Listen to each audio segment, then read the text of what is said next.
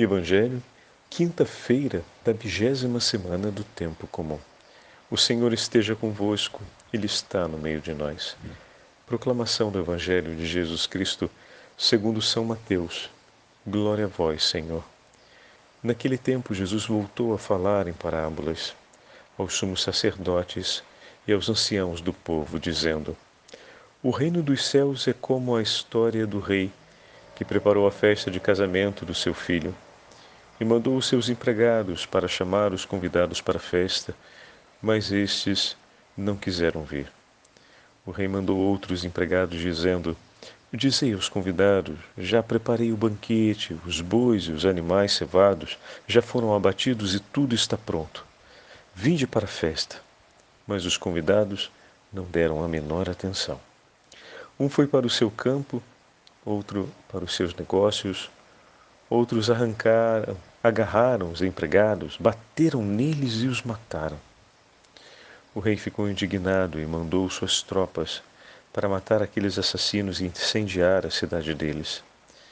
Em seguida, o rei disse aos empregados: A festa de casamento está pronta, mas os convidados não foram dignos dela. Portanto, ide até as encruzilhadas dos caminhos e convidai para a festa todos os que encontrardes. Então os empregados saíram pelos caminhos e reuniram todos os que encontraram, maus e bons. E a sala da festa ficou cheia de convidados. Quando o rei entrou para ver os convidados, observou ali um homem que não estava usando traje de festa e perguntou-lhe: Amigo, como entrastes aqui sem o traje de festa? Mas o homem nada respondeu. Então o rei disse aos que serviam: Amarrai os pés e as mãos desse homem e jogai-o fora na escuridão. Ali haverá choro e ranger de dentes, porque muitos são chamados e poucos são escolhidos. Palavra da salvação. Glória a vós, Senhor. Quinta-feira da vigésima semana do tempo comum, em nome do Pai, do Filho e do Espírito Santo. Amém. Queridos irmãos e irmãs, hoje a Santa Liturgia nos leva para o 22 capítulo do Evangelho de São Mateus. O capítulo começa com o Senhor contando uma segunda parábola aos sumos sacerdotes e anciãos do povo de Israel. A parábola do banquete nupcial. Jesus, em sua parábola, apresenta de maneira alegórica diversas imagens para fazer referência a seus interlocutores a respeito do reino dos céus. Mas o primeiro ponto que eu gostaria de ver com vocês é exatamente o fato de que o tempo ou o momento das núpcias chegou. Todo o agente, ou melhor, aquele que é o agente que prepara o acontecimento do tempo e declara o acontecimento do tempo é o rei, que aqui, nesse caso, é a referência ao próprio Deus. Então, a, a, a escrita alegórica, ela trabalha o tempo inteiro com imagens. Então, o rei é a imagem de Deus Pai. O filho do rei é o Senhor Jesus. Os convidados que foram eleitos é o povo de Israel. E depois, os mensageiros do rei que vão dizer aos convidados: o tempo está pronto, é hora de vir, são os profetas e posteriormente os apóstolos. Os convidados indignos são aqueles que não acolheram o chamado do rei. E aqueles que foram encontrados ao longo do caminho, conforme o rei deliberou, são todos aqueles homens e mulheres que, não pertencendo ao primeiro grupo de convidados a quem o rei se destinou em primeiro lugar, acolheram o seu chamado e vieram tomar parte na festa.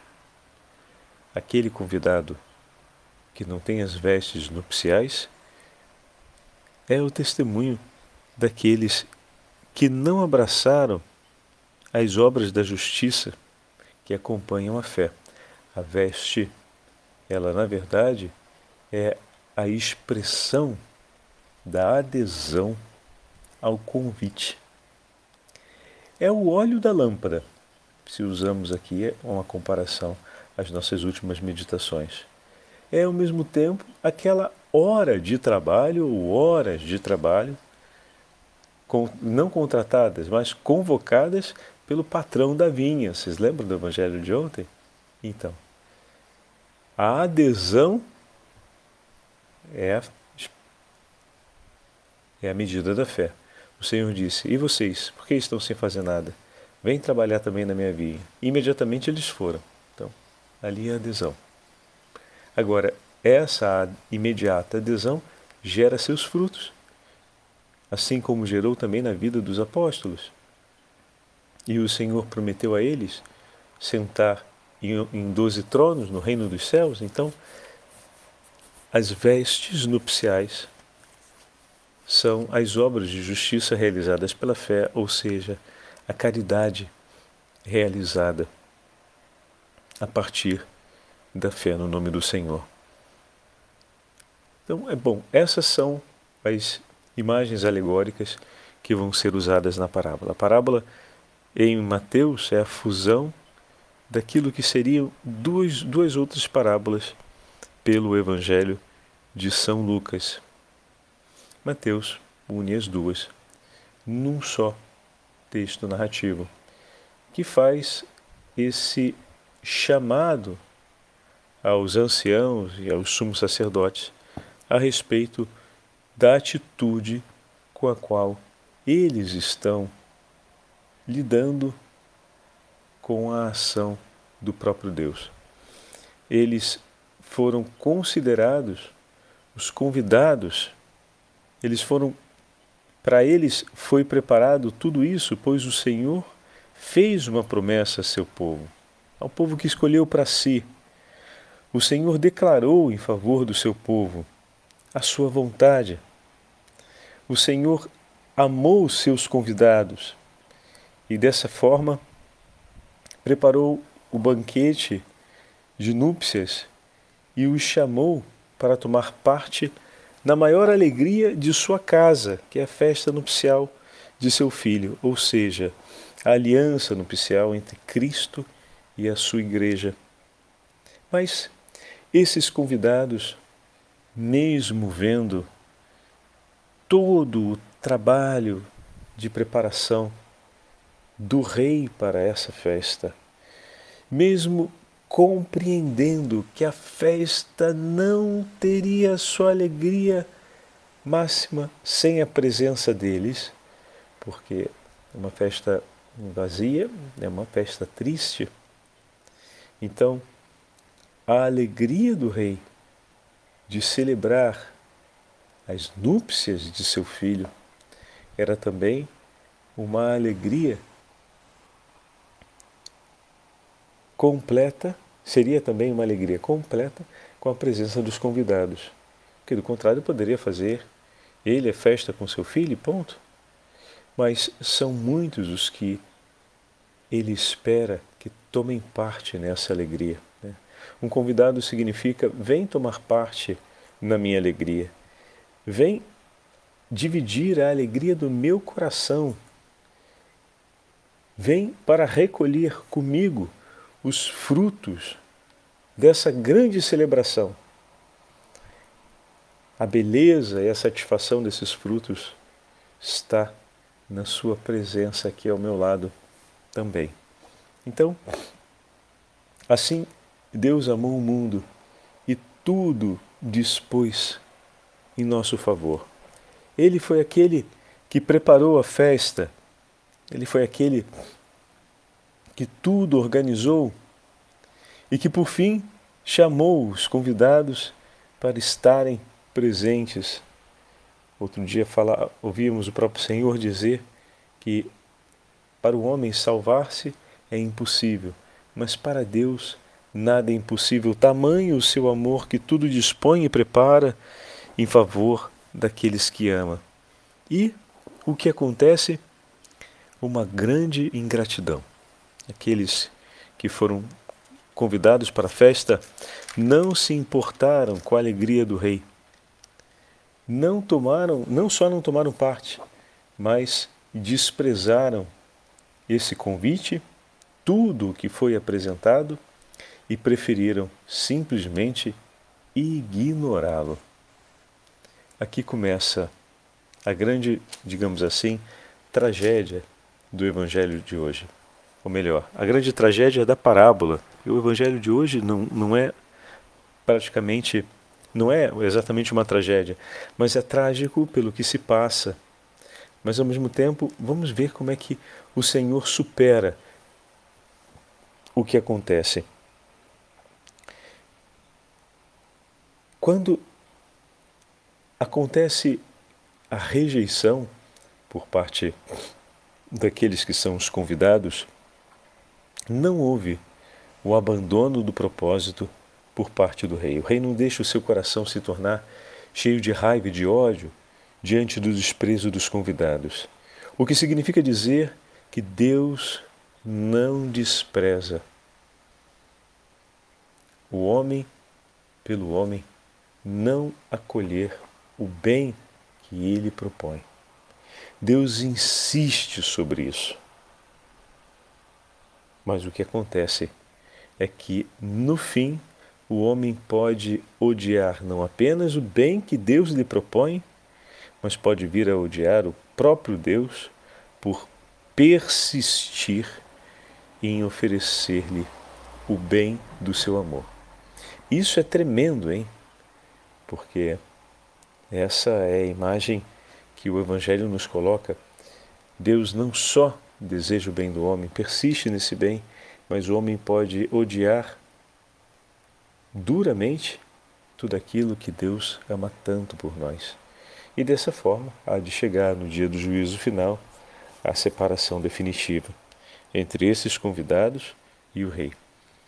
Mas o rei não desiste do bem realizado. E na mesma hora, o que ele faz? Manda que seus empregados saiam pelas ruas e convidem a todos aqueles que encontrarem. Então eles foram pegos que nem os trabalhadores que estavam na praça da cidade. E imediatamente deixaram tudo o que estavam fazendo e foram se preparar para a festa. Então, essa outra parte da parábola a gente já conhece pela meditação de ontem. É a mesma, mesma situação. Passam os servos, fazem os convites, e aqui nós podemos entender como aqueles que receberam o Evangelho fora do povo de Israel, através dos apóstolos, e imediatamente eles abraçaram a fé, ou seja, imediatamente responderam a esse rei que fez o convite e começaram a viver segundo a justiça do Evangelho, segundo a caridade do Evangelho, e dessa forma tomaram as vestes para ingressar na festa. Aqui chama atenção para esse detalhe, essa, essa peculiaridade. Todo aquele que nas encruzilhadas, ou seja, pelos diversos caminhos do mundo, receberam o anúncio do, do, do Evangelho, ou seja, receberam o convite para as núpcias, deixaram o que estavam fazendo e se orientaram agora naquela direção. Ao saberem do grande convite, escolheram viver aquilo que lhes era proposto. E eu e você, diante do grande convite de nosso Senhor para nós, estamos dispostos a deixar tudo, o caminho que vivíamos, para seguir esse caminho que o Senhor nos propõe?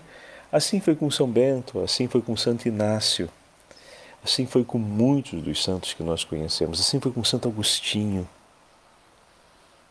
Homens que no momento da vida conheceram aquilo que o Senhor estava dizendo para eles e decidiram então orientar agora seus passos, o seu agir, para participarem daquela alegria. A vida do momento em que descobriram isso, que descobriram esse chamado, mudou completamente. Nós, meus irmãos e minhas irmãs, que durante esse tempo acolhemos o chamado do Senhor, nós que, como dizia ontem, o texto que ouvimos na nossa meditação a respeito do nosso momento ao longo da história, vocês se lembram que ontem nos comentários de São Gregório Magno, ele falava que nós estávamos nos trabalhadores da décima primeira hora, né? nos últimos, que foram aqueles chamados pelos apóstolos.